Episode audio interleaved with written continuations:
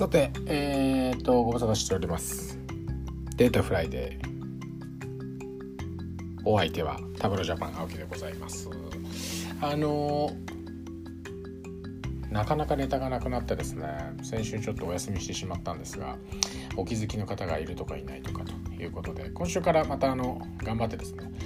えーいろいろとお届けしていきたいなと思いますが、えーそれにしても暑いですね。えーすごい暑い。あの私の Facebook アカウントなんかを見ていてもですねベトナムからか、まあ、私もベトナム行ったんですけどベトナムから帰ってきた友人が、えー日本がベトナムより暑いと。夏バテにやられて家に帰ってきてすぐ気を失ってしまい今起きたとか言ってますけどね、えー面白いですね、えーまあ、とにかく暑い日が続いておりますが熱中症などね気をつけてください。結構あの熱中症でお亡くなりになられてるっていう方が日本でも多いということなんで非常にあの気をつけてエアコンをガンガンかけてですね。まあなんか昔は私もあの寝る時はエアコンかけずに扇風機だけでしたけど今年はもう27.5度とか28度でエアコンをつけっぱなしにして寝ないとちょっとあの朝起きちゃうあの暑くて朝起きちゃうなという感じです。で8月のですね、えー気温ってじゃあ本当にこう昔に比べると暑いよねなんていうかあの、えー一世代前の私たちみたいなあの年代の人は言いがちなんですけど、えーどんデータで見てやろうということでですね、えー気象庁が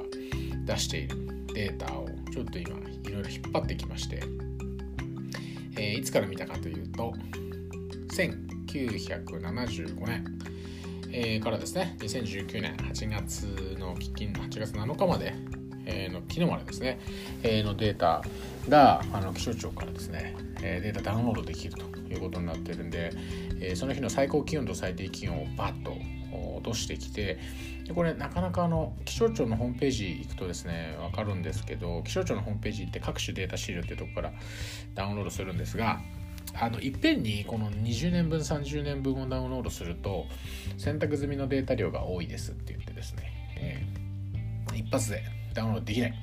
えーということになってるんですけど、まあ、複数ファイルをですね当然あの Tableau Prep を使ってユニオンしまして、えーそれで多少加工してですね、えー Tableau Desktop に食わせると。いうことで、えー、過去1975年のですね、えー毎月それぞれ何日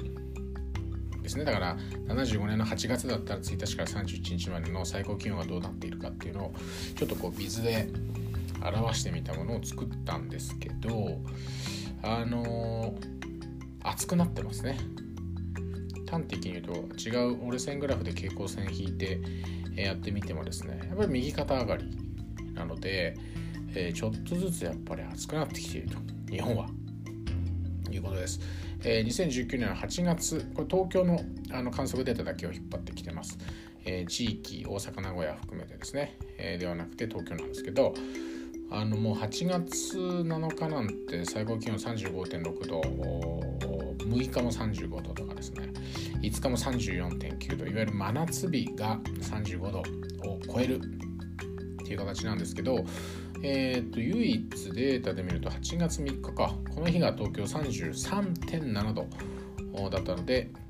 真夏日超えていませんがそれ以外の日だとですね、まあ、厳密には35度を超えないけど34.9度とか34.3度とか、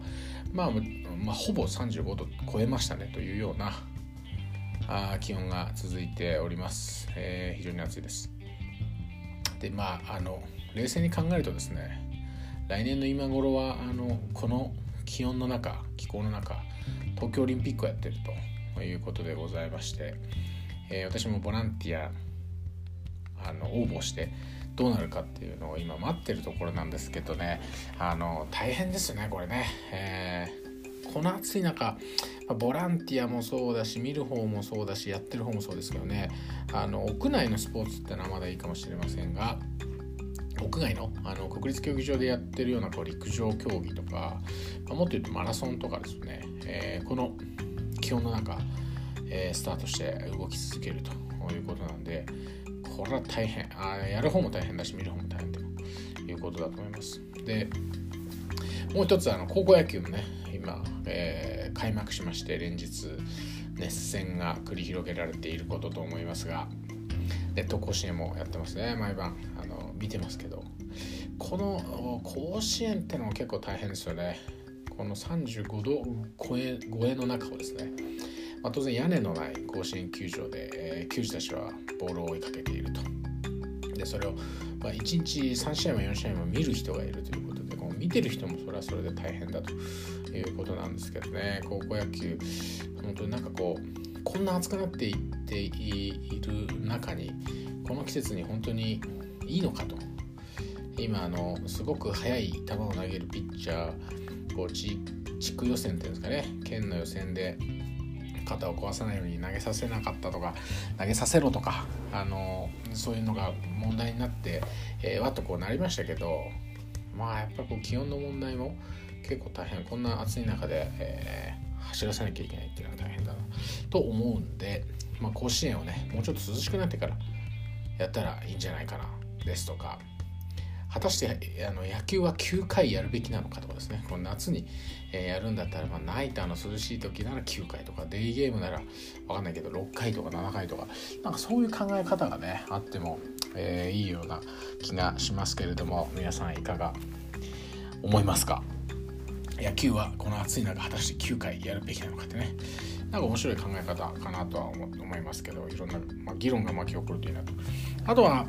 直近だとあれですか、えー、スポーツ界からねスポーツつながりでいくとゴルフ。全英オープンですね、えー、これ的な優勝しちゃったと、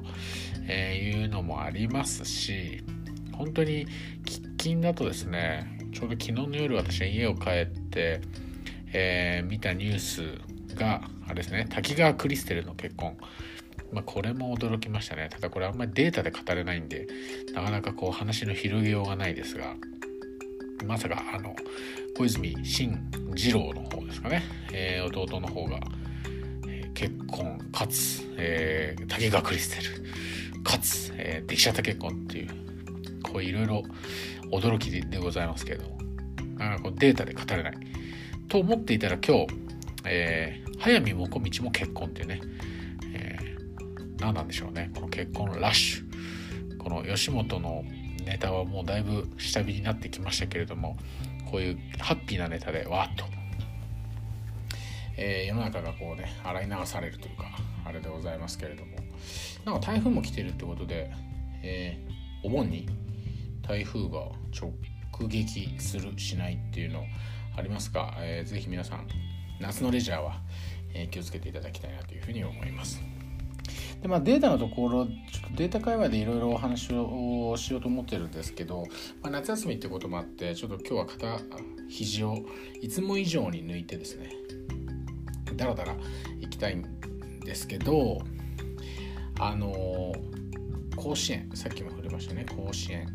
甲子園をちょっといろいろデータで見たいなと思って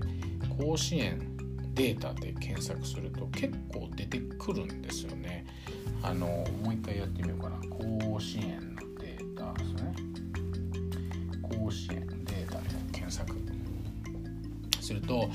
結構あのミート率が高い学校がどうとかですね、えー、高校野球データベースみたいなのがわっといっぱい出てきてえー、優勝回数勝利数、まあ、こうちょっとタブローで分析するような形でデータが展開されてないのでここからあのデータを加工してですねいろいろいじらないとなかなか難しいですけど三振数の推移とか1試合あたりの三振がどれぐらいあったとかですね、まあ、これもうちょっとだ県の代表とかえー、そういうふうに分解されてくると面白いんですよね。過去のデータの分析とかっていうのは、えー、何回に得点が入りやすいかっていうようなのもうすでに分析されていたり。だこれはちょっとね表形式になってるんでこれちょっとタブローでやりたいなって感じですけどなんかこう生データをねバンバン展開してくれたら面白いことができそうなんでちょっと皆さんも夏休み、えー、暇を持て余したらですね。タブロタブロパブリックとか無料で使えますんでタブロパブリック使っていろんなデータを可視化して遊んでみようと。そういうことをぜひ、えー、捉えていただきたいなと思います。で今ちょっとタブロパブリックのページに行ってですねここで、えー、高校野球って漢字で検索したら何かあ出ますね。出る出る。え、ー、と2019年にいずれも作られたものですが選抜高校野球選手権地方都道府県別成績とか目指すは挑戦目指すは頂点っていうビズビジュアライズされたものが結構あるんであこういうのやっぱやられてる方いいですね。こういうのやっぱりこう見ていただいてあのインスパイアされるとかですね。ここからデータを取ってくればいいんだなとかあこういう表現があるんだなとか、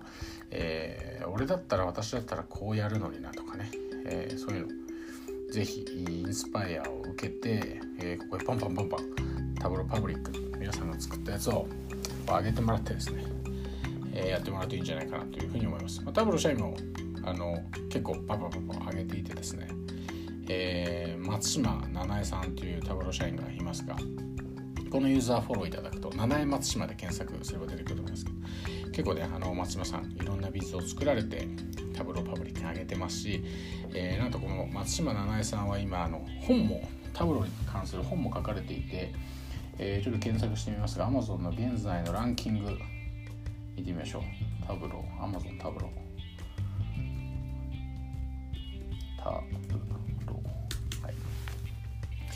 結構ねこの間見た時はカテゴリーのランキングでね上位にいたんですね、えー、タイトル「タブローによる最強最速のデータ可視化テクニック」データ加工からダッシュボード作成までということで、えー、これはですね出版社がどこだ出版社、えー、省営者さん。省営者さんから出ている352ページ。ですね、デジタルで最近買うこともできると思いますがやっぱりちょっと辞書的に使えるような本かなという印象もあるので、まあ、割とこう紙で買っていただく方が使いやすいということがあるかもしれません。これ読み物っていうか多分あの傍らに置きながら実際タブロを触るっていうことになると思うので、えー、非常にいいんじゃないかなと。で当然今あの何て言うんですかレビュー。レビューがこういくつか入ってますけども、えー、あるグラフが作りたくてこの本の通りに操作したら簡単にできたと。グラフごとにまとまっているので使いやすいということで結構いい評価ですね。いい評価だしランキングランキング。これね売れ筋ランキング全体のじゃなくてなんかカテゴリー別っていうのはどっかに出てたと思うんですけど結構上位だったはずです、まあ、ちょっとこれもねあのぜひ皆さん見ていただいて夏休みの宿題。あそう夏休みの宿題といえばこの間ある方が、えー、タブロに来ていただいて、まあ、全マスターを務められている木村さんという方が来られていていろんなお話をしていただく機会があったんですが、えー、木村さんには息子さんって確かおっしゃってましたね、えー、小学6年生の息子さんがいらっしゃる。でその息子さん非常に歴史が大好きでえその夏の自由研究のテーマもその歴史に、えまつわる平家と源氏の戦いみたいな、えものをやられたそうであのそこでタブローを使ってですね、えまとめ上げたと、まあ、テキストとうまくこう地図上にこう表現をしたりあの名前が似ているちょちらっと見た感じだとその名前ってあの頃って似てますよね。漢字2文字で、えー、清盛とか清正とか、ね、こう似たような感じばっかりですけどなんかこう名前に使われやすい漢字ランキングとかなんか名前がややこしいランキングとかそういうの作られていてやっぱもう小学校6年生でですねそういうデータを扱うという時代になってきたんだなということはあの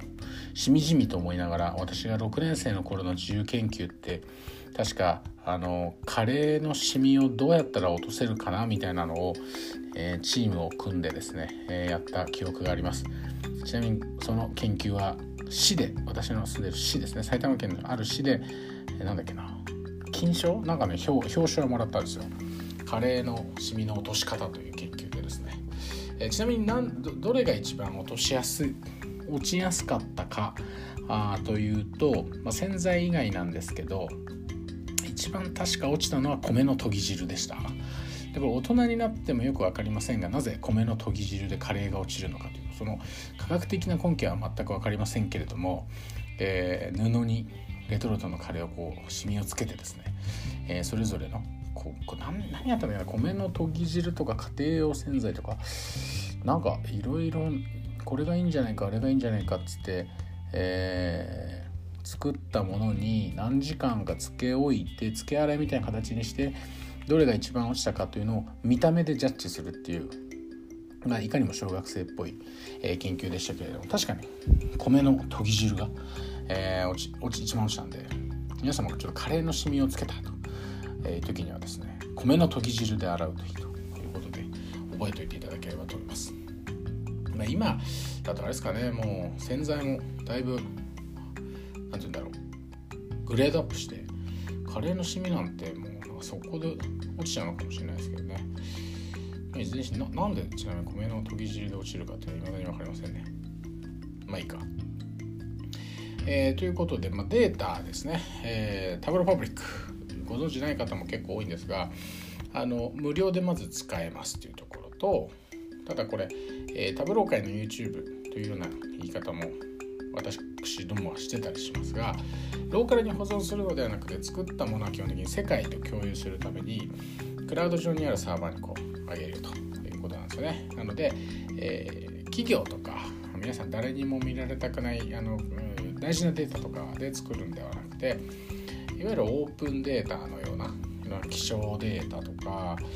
えー、あとなんですかね人口動態のデータとかそれこそさっきさっき出てきたスポーツのデータですね。どの選手があどこから。例えばここに実際上がってるものとしては NBA のある選手の、えー、どこからシュートを打ったらよく入るかっていうのをあのバスケットボールコートの上に表現すると。そうすると、ま、スリーポイントの正面とか真横からよく入るんだけど45度はなかなか入りにくいと、まあ、そういうのが見えてきたりして面白いと。でこれをどんどんどんどんですねこのタブローパブリックというところに上げていって、えー、ここでフォローしたりされたりして、えー、みんなでこう何て言うかな盛り上がっていこうというところですね。でも今日のビズ選ばれた今日のビズっていうのもあるので、まあ、これを見るだけでも結構あこういう表現あるんだななんていう気づきにはですねあのつながってくると思いますし毎年、えー、アイアンビズでこうタブローカンファレンスに行くとメインイベント、まあ、いっぱいあるんですけどセミナーがあったりキーノートがあったりお客様のセッションがあったり当然いろんなイベントはわーとかやるんですけれどもえー、その中で一つ注目度が高いアイアンビズという、まあ、与えられたデータでどういうふうにビジュアライズをしていくか最終的に予選を勝ち上がった3人が、えー、用意スタートって言って我々が見ている前でその作成過程をモニターで見ながらですねコンテストをするっていうものがありますけれどもそれのチャンピオンなんかもここに、え、こういうものを作ってみたっていうのを出てますんで、ま、そういうチャンピオンなんかをフォローするとですね、え、いろんなあこんなこともできるんだっていう気づきとかあこれ作ってみたいなっていうモチベーションにつながるとかあると思います。し今年もタブローカンファレンス11月にラスベガスでやりますのでまだチケットを申し込みでないという方はですねすぐチケットを取っていただいてえー、タブローカンファレンス2019とかで検索してもらったらすぐそのホームページ出てくると思います。ので、えー、ぜひですね日本からも多くの皆さんと一緒に私が行くかどうかはまだ分かりませんが行きたいなというふうに思います。実際このまあタブローパブリックはですねつらつら見ていても面白いですし検索窓がですねついてるんで、まあ、さっき高校野球で検索しましたけど例えばベースボールってこう検索してみるとやっぱアメリカとか、まあ、英語で上げの成果物を上げてる方が非常に多いんでベースボールで検索しただけで、えー、4892件のヒットですね、えー、ビジュアライされた、まあ、いわゆるビズと呼ばれているものがそのうち4810件なので、まあ、ここで、えー、例えば何でしょうね、こうい例えばこれについて、え、どういう表現があるかなっていった時にはそれをキーワードで単純に入れてみるというのもいいと思います。経営ダッシュボードっていう多分キーワードで検索すると経営ダッシュボードって書かれたものいろいろ出てくるはずなのでそこでこういろいろあこういうことでっていうののことなんかを、えー、なんていうかな気づいてもらうっていうか勉強してもらうというか、えー、感じてもらうというかしていただいて、え、作者によってはですねあのタブローのワークブックをダウンロードできるように作ってあったりしているので、えそうするとタブローワークブックを落としてくればですね裏側のデータを入れ替えるとか、えちょちょちょっといじっていただければ自分の自分が手元にあるデータで同じようなことができる。あるいはこれどう作ったんだろうっていうのをいろいろ計算式とかを見ながらですね学習することもできるということであの私もなんかあこれかっけえなっていうやつはダウンロードして、えー、どの値をこうどう計算してどこにどう置いたらこうなってるんだなんていうのをよく見ていたりしています。まあ、この辺はやっぱりあのセンスっていうかですねあのいいものを見ないとあこういうのあるんだっていうものを見ないとなかなかそのアイデアすらも出てこないと思うのでアイデアを何て言うかなあの貯めてもらう自分の引き出しをこう増やしてもらうためにもつらつらとこう見ていただくとすごくいいんじゃないかなというふうに思います。まあ、そんなこんなで私はあの何何回前だったか忘れましたけどあの夏休みで、えー、ベトナム行ったって話もしましたが私はですねもう夏休みは取ってしまいましたので来週日本はお盆、えー、多くの方がお休みを取られるということだと思いますけれども、え8月は一生懸命働いてですね9月の3連休が2週連続来ますけれども、まあ、そこを楽しみに、えー、日々日夜仕事に邁進していこうかなと思う次第です。あの皆さんあの冒頭にも触れましたけれどこれからお盆で夏休み子供さんたちの夏休みということだと思いますのでいろいろレジャー山海行かれると思いますがぜひあの気をつけていただいてですねまた気温が確実に過去と比べても上がってます。1975年から比較しても上がってます。ので、えー、暑さ対策暑さ対策ですね、えー、しっかりしていただいて水分はきちんととって、えー、電気がもったいないからあのエアコンはつけないというようなことは、え言ってるとこう命を落としてももったいないのでそこは出し惜しみせずにですね、え快適にこの夏を乗り切っていただければなというふうに思います。まあ、台風もちょっと気になるところでありますが、天気予報のもう一つのデータであります。えー、データに基づくアクション、天気予報に基づくアクション皆さん取られてると思いますけど、天気予報、天気予報もしっかりとですね、ウォッチしていただきながら、えー、今石垣島宮古島にはもう避難勧告が出るぐらい、えー、台風が近づいているそうですけれども是非、えー、いい夏休みをいいお盆を皆さん